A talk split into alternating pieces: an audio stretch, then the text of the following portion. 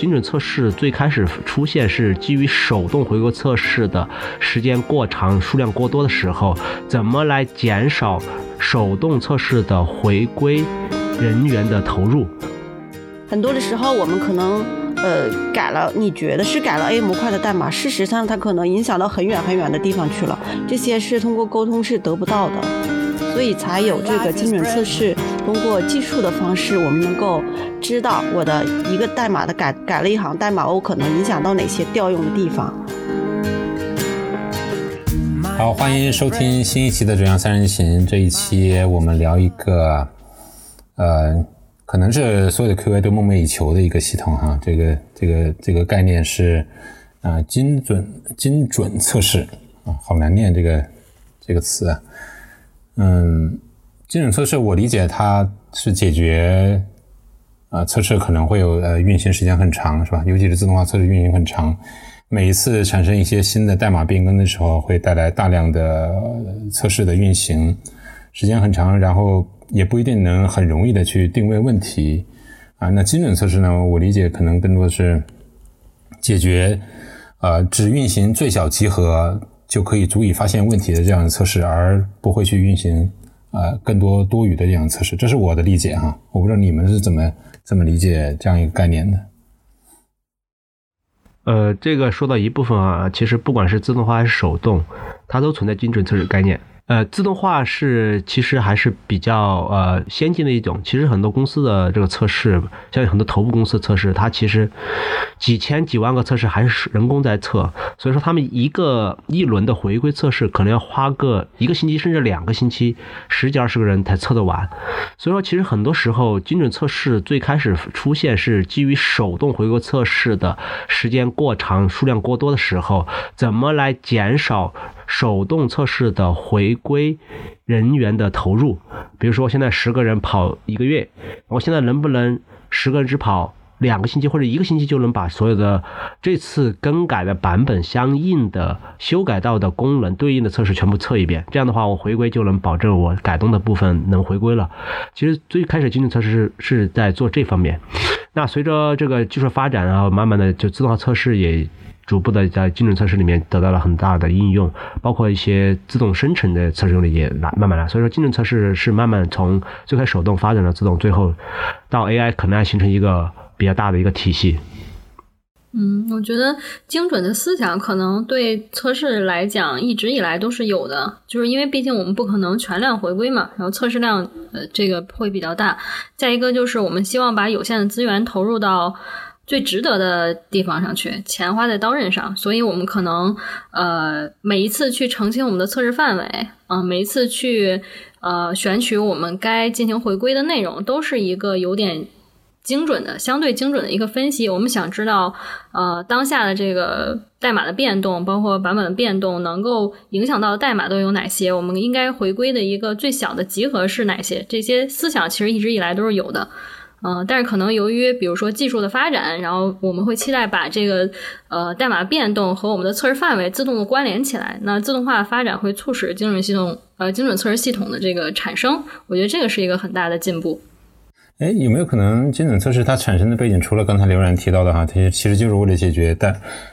运行测试可能存在的巨大浪费，但这个浪费到底怎么产生的？我的理解是尤其是在很多公司，它的开发和测试真的是分裂两个部门或者是2个团队啊，所以它其实是自成体系的。所以当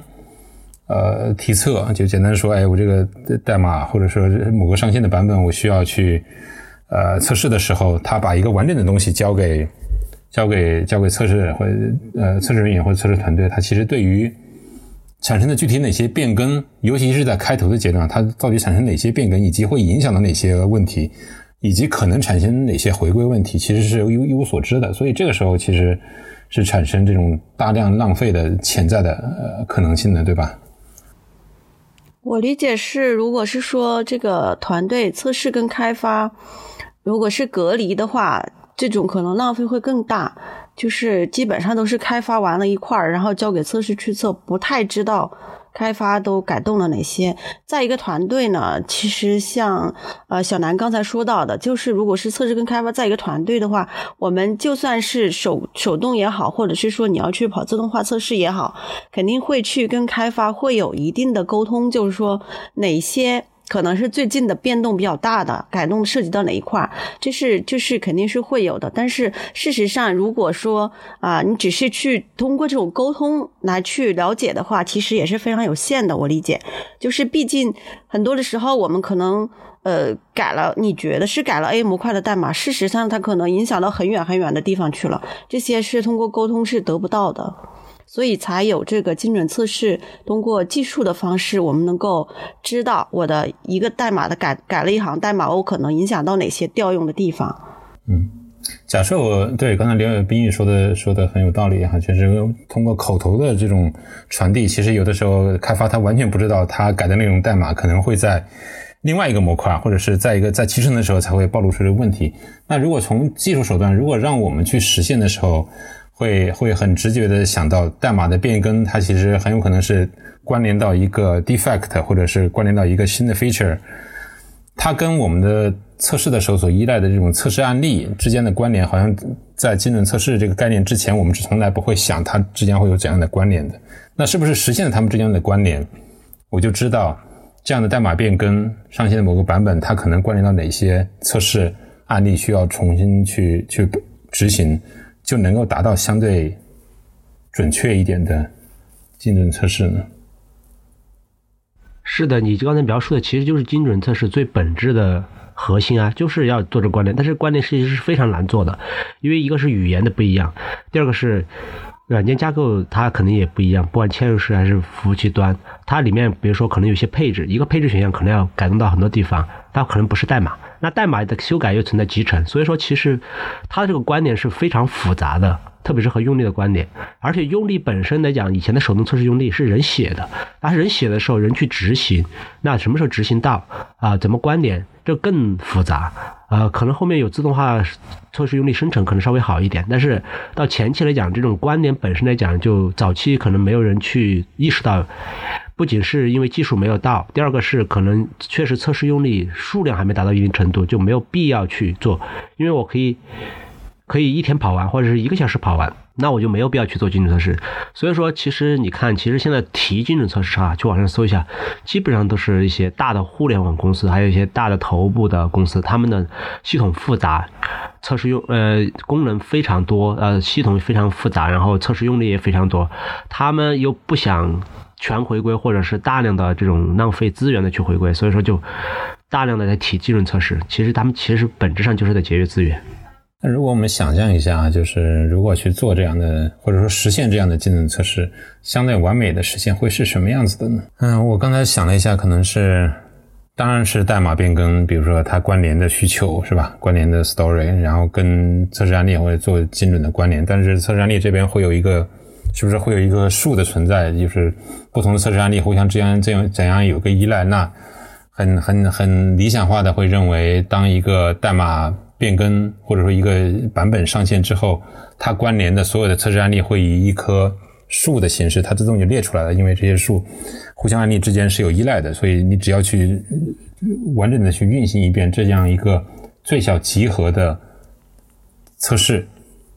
树就可以保证这样一个精准测试，是可以这样理解吗？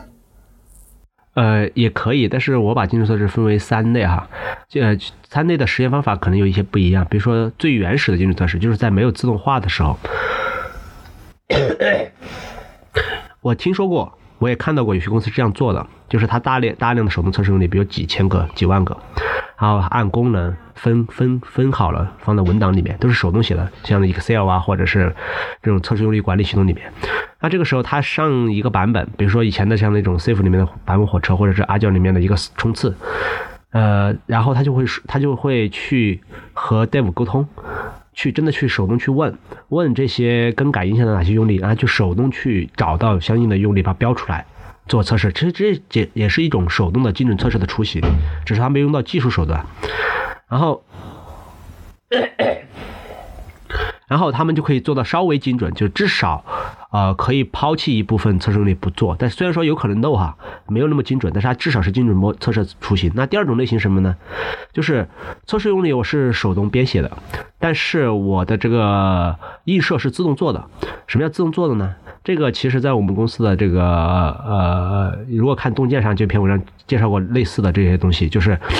我不管是我的 API 测试还是我的功能测试啊，不管你说手动还是自动，那我们现在说先说手动。当你做测试的过程中，你的这个系统肯定是会运行，运行的话它会跑到相应的代码，所以这个时候只要你在相应的系统里面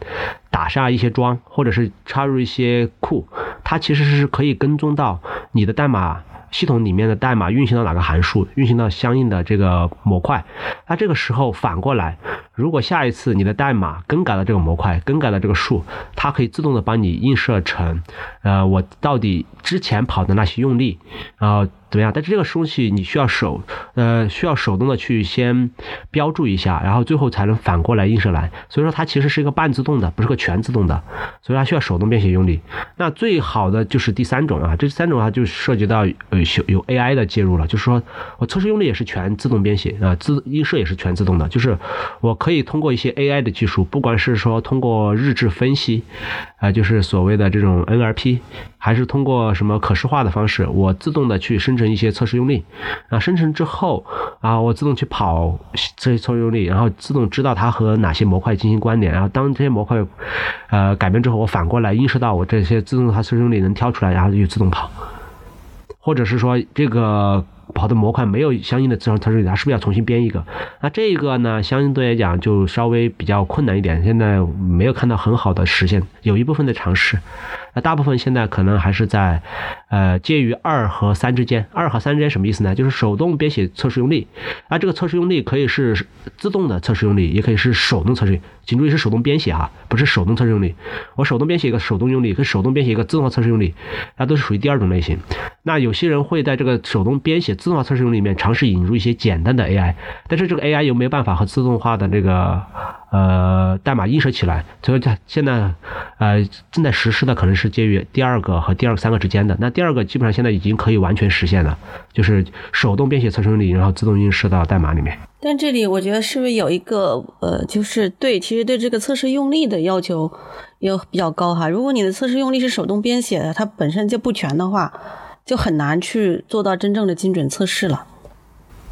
不，我觉得这个概念我是这样认为的。首先，你的精准肯定是基于你已有的测试用例。对，如果你都没有编写出来的测试用例，那不在我的精准测试考虑范围内。假设你编写了10000个，那我这次就核心就是我精准是要挑5000个出来，还是挑1000个出来？如果这10000个本身它 cover 率不够不在精准测试考虑范围内，我是这样认为的。所以说，就是如果这个精准测试它要做的比较好的话，它其实是对测试用例的这个它的完备性是有要求的，是不是？可以这么理解？那是肯定的，我觉得我觉得是这样的。如果是从第1个和第2个，我刚才不是分在3类嘛，第1个、第2个的手动编写，我觉得这个要求你没办法要求，你只能说靠人的能力。那这个人的能力他靠没靠得住，你也没办法知道。只有第3项全就自动化编写用例的时候，就通过 AI， 这个时候你可以提一些完备性的要求。但是从第1个和第2个这种模型来讲，说实话，现在你做的所有的项目，你怎么去保证一个测试人员他写出的测试用例是完备 cover 的？这个现在度量是很难做到的，基本上。那这样就有意思了，就是如果自动化去编写这个用例跟人手工去编写的用例本身并没有太大的区别，那精准测试它自动去映射到底该运行的一些测试案例，它又能给我们多大的信心呢？它又有多精准呢？这是一个反过来的一个问题啊。那这个问题其实说的是另外一个问题啊。我觉得它本质上是说，就是精准测试的可行性到底有多高，就是我们有多么可以去信赖这样一个精准测试呢？在你们的经验里看来，我可能倾向觉得精准测试的结果是一个测试通过的参考依据，它可能是一个相对较小的一个参考依据。比如说，我不能完全的信赖说精准测试全部通过，我就不用手动测试了，或者我就不用其他方式的测试了。然后我是见过有一些他也做了这种精准测试的映射，但其实他也是允许这个映射过程中存在一定的冗余，或者是他自己手动的去回归。他其实兼顾了这种精准和尽可能多的测试，它找到了一个平衡。对，所以我是不能完全信任这个精准测试的。原因在于我倒并不觉得自动编写测试用例这个事儿跟人自己手动编写区别，就是从技术角度上来讲应该是没有什么区别的。但其实有一些大家也知道，在代码实现上你不一定说你这个实现一定能够映射到代码上的一些关联。举个例子，比如说它可能是一些在代码上没有关联，但是实际上在使用上或者在业务上会有关联的。就是这些如果你设计的不够完备的话，可能你还是需要人去 cover 住这一些，就属于机器没法解决的问题。对，所以我不会完全信任精准测试的一个结果。我觉得我和小杨的观点类似，但是我的观点是说什么呢？精准测试它本身就是一种所谓的最小级的办法，也会叫优先级的办法。就是说我有10000个测试用例，我能不能有一个优先级，哪些我最重要，哪些不重要。本身测试就是一个增加信心的，特别是回归测试啊。当我们说到精准测试，肯定一般来讲是提到回归测试，所以说其实它更多的是增强一个信心。当我们有了精准测试，那我们可以比较有信心的说，这部分测试我是需要重点关注的，就至少是精准测试映射出来的部分。那其他的我可以测可以不测，那不测呢我可能也是存在风险，但风险小。精准测试选出来的呢，我测了它风险大，只要我测了我信心就更大。所以说我觉得精准测试它解决的是一个信心优先级的问题。我觉得从刘老师解释的说精准测试它的起源来讲，从这个角度来讲，它的确是因为有好多这种比较大型的这种软件系统，它的测试用例的数量就是这个级别数量是达到一个很大的一个数量的话，从这个角度来讲的确可以提高它的这个效率。而且从这个角度来讲，它对它已有的那些测试用例的执行，我觉得这个其实是可信的，我认为是可信的。再从技术的角度，我们去知道它跟这个测试用例的关联，这块我觉得是可信的。但是现在的问题就是首先这个是从技术的角度去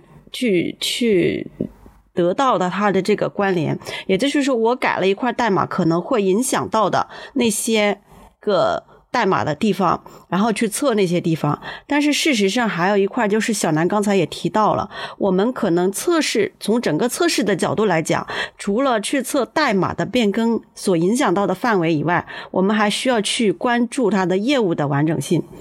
就是说因为很多时候你的代码的实现改变不一定是真正实现了业务的功能，所以从这个角度来讲它是不够的，就是说光是有精准测试肯定是不够的，我是这么理解。你这个理解是没错的，但是从现实角度来讲，假设我就是没有那么多人，我做不了那么多测试，那我必须把一个月的测试3天跑完，或者是1个星期跑完就要上线。我现在老板就这样说，那很多时候其实他是被倒逼的。为什么有精准测试？刚才说就是用力多了之后没办法做不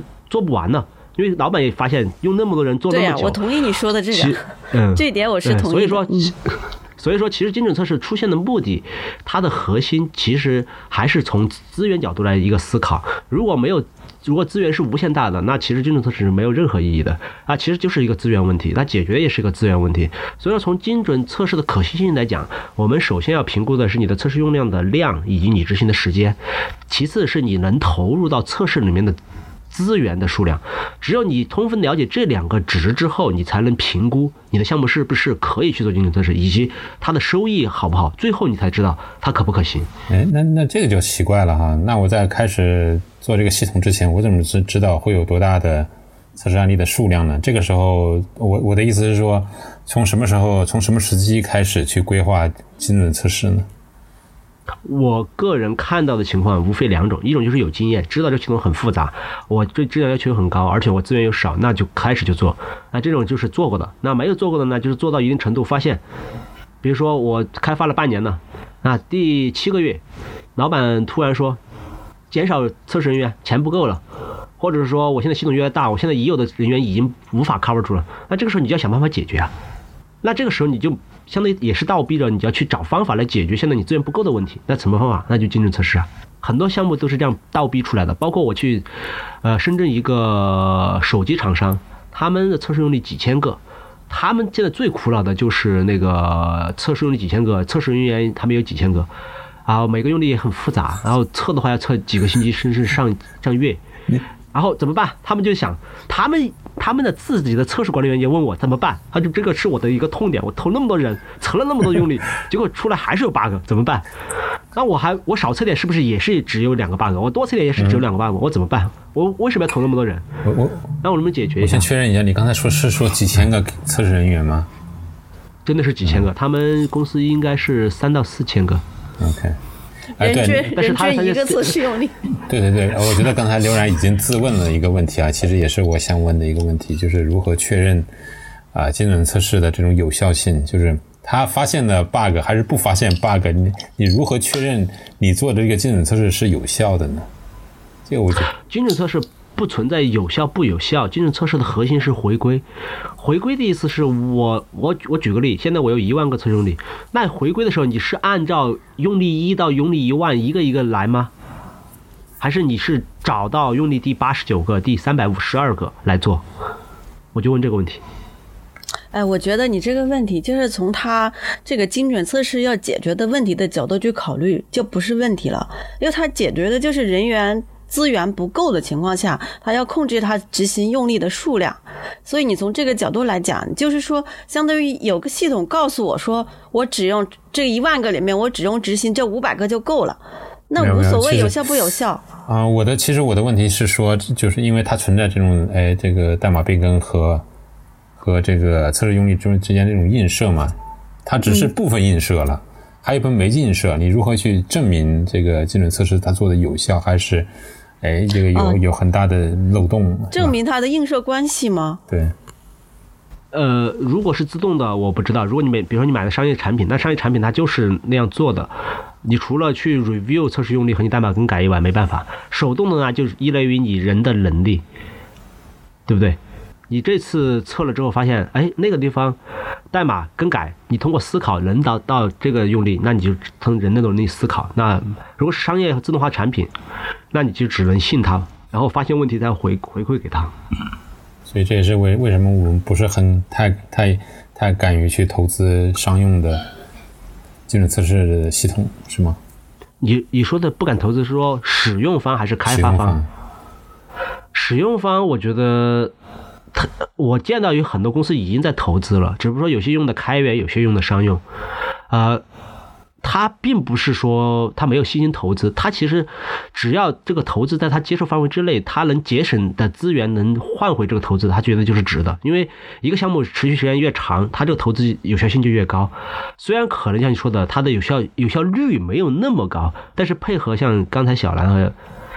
冰玉老师说的，就是说我除了精准测试以外，我其实其他的测试我也可以去做的，只不过说精准测试是我最核心的那部分测试，它保住呢是我这次回归的最核心点。那我通过去 review 清洁 log 啊，通过去做探索式测试啊，我一样可以去做精准测试选出来用力以外的测试，对不对？那这个我觉得这就不是问题了呀。所以我们可以说精准测试它并不代表一个非常完备的测试，它只是说做回归测试的时候一个最小集合，可以快速的去验证会不会有回归问题啊。然后是仍然需要去匹配其他类型的测试，就是对，是这样。我突然想到一个有意思的这个现象哈，就你刚才说到这个精准测试它本身的这种匹配的有效性的问题，其实有的时候哈，就是比如说有的团队他可能说我在一个环境上我其实已经全部回归了一遍了，然后再到另一个环境呢，我可能不放心，我还会全部去回归一遍，因为它环境变了。这个时候呢，他可能其实回归不会发现什么问题，所以这个时候要是有这么一个精准测试的工具告诉他，你只用回归这个10个用力就行了，那他就很有信心，就是我就测这10个就够了，那就节省了90%的这个时间了。OK， 这属于精准测试的一个特定的用途，就是环境变更，那还是代码变更。我想说的是，有的时候，而且大部分时候我们回归可能发现的问题不会是那么多，所以它相对来说这个有效性的要求没有那么高，可能。刚才凯峰说到，就是关于精准测试的这个有效性嘛。其实还是从我的角度来讲，精准测试它很多商业的产品是宣传它的精度是非常高的，至于它高不高，因为它是闭源的，你是没办法知道的。当然你信则有，不信则无啊，对不对？就是跟那个宗教一样，你信它的这个商业产品，那你就信呗，如果你不信，那你就补呗，就是说除了它的测试选择方法以外，你再补一些探索性测试。所以说补探索性测试在于你对于质量的追求，以及你的信任度，以及你的资源有多少，还是那个问题，就是信则有，不信则无。但是从我角度讲哈，因为我是一个专业做了那么久测试啊，我对任何软件来讲都不是那么信任，所以说就算这种商用的这种精准测试系统，我也是不是特别信任。但是你资源不够的情况下，你只能信任它，你不信它还能怎么办？你买都买了，或者说你搭建了开源的啊，但是如果你不信，你资源还有丰裕，那你做了它之后，你还可以去通过像我说的探索式测试去和 dev 聊去了解一下这次change log， 然后通过人的方式去探索一下，发现是不是还有一些测试用力漏了，我再人工回归一下，人工探索一下。如果真的是从无到有自己去搭一套相对比较完备一点的精准测试，它应该包含哪些东西呢？除了我们刚才已经提到过的哈，比如说代码变更跟测试案例之间这种映射，还会需要哪些东西就可以让它去运行起来，而不是说拆一笔巨资去购买一套商业的一个产品来做我们也不是很能确信的一个精准测试呢？从我的角度来讲啊，大家可以先去看一下，就是我们公司的那个洞见上有篇文章啊，就是有一个精准测试233，里面就介绍了一款开源的这个库在 JVM Java 语言的情况下去做精准测试的一个相应的一个比较简单的实验方法。它其实只做到最核心的部分，就是把测试用力，就是你的 API 测试用力和你的这个代码的这个模块之间的这个映射做了一下，但是它没有做什么像缺陷管理啊、监控啊、各种这种什么聚类分析啊、什么测试用力生成啊、覆盖率分析啊，这些没做。所以说商用的可能会在边角，也就是核心技术点上的边角给你丰富化，让你能系统化的使用精准测试。但是精准测试最核心还是一个映射啊，变更的映射。所以你如果只是想做核心的部分，那开源的工具已经够了，至少在 Java 这个领域哈。那 C 和 C 加可能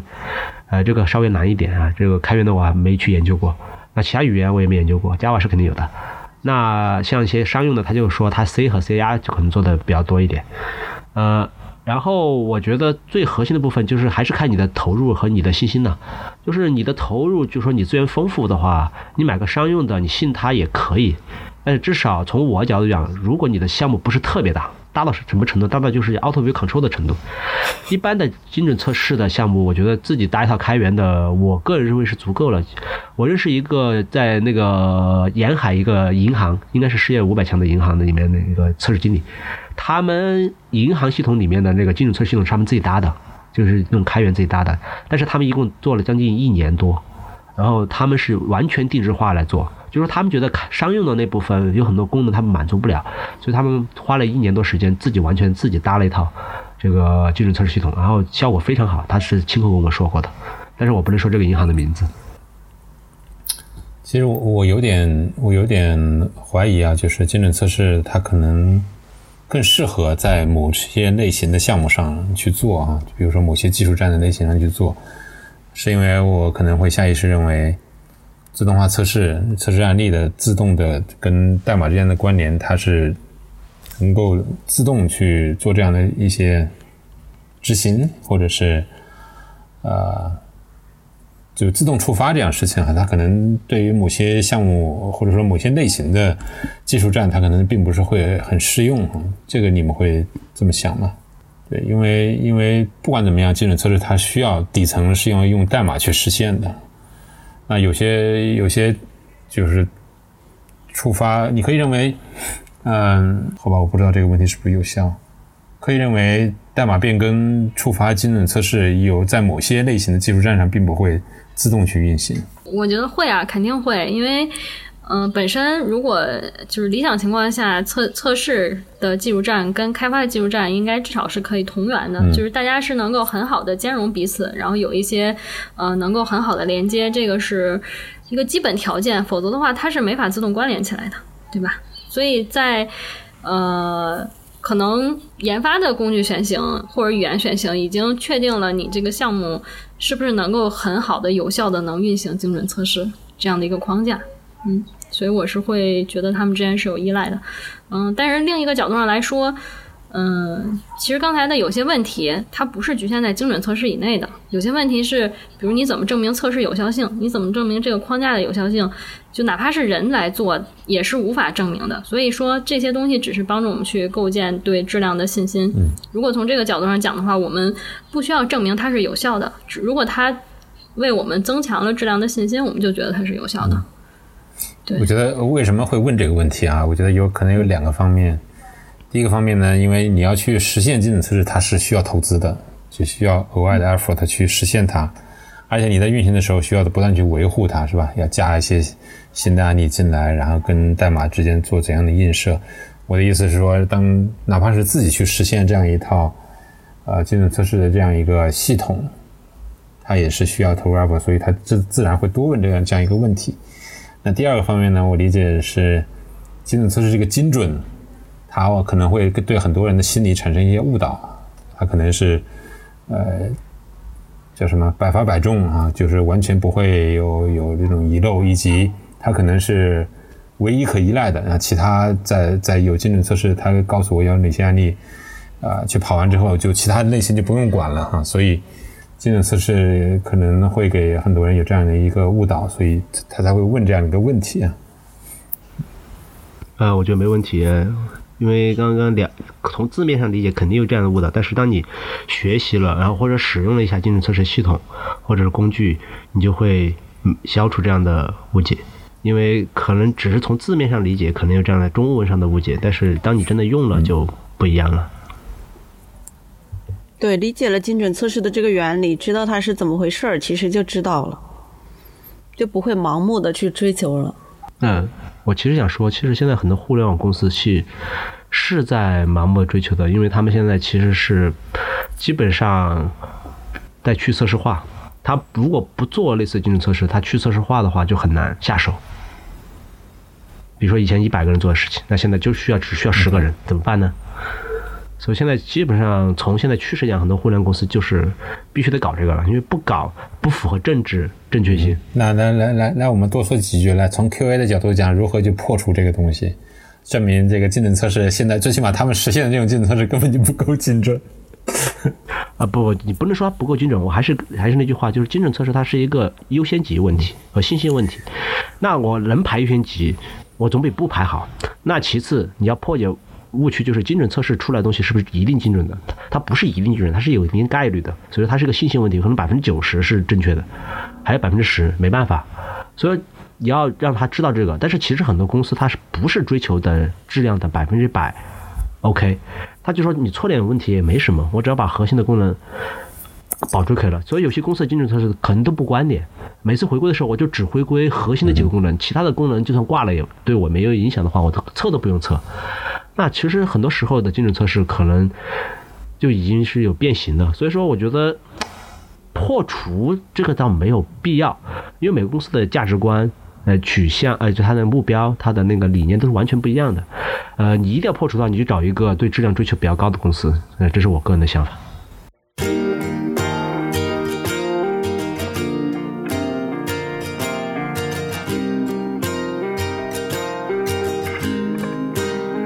谢谢收听《质量三人行》，这是一款来自斯特沃克的播客节目，我们关注软件行业测试领域的现状和未来，质量和测试人员的职业发展。 My life is brilliant。 你可以在网易云音乐、喜马拉雅、蜻蜓 FM 以及泛用型播客客户端搜索《质量三人行》，订阅收听到我们的节目。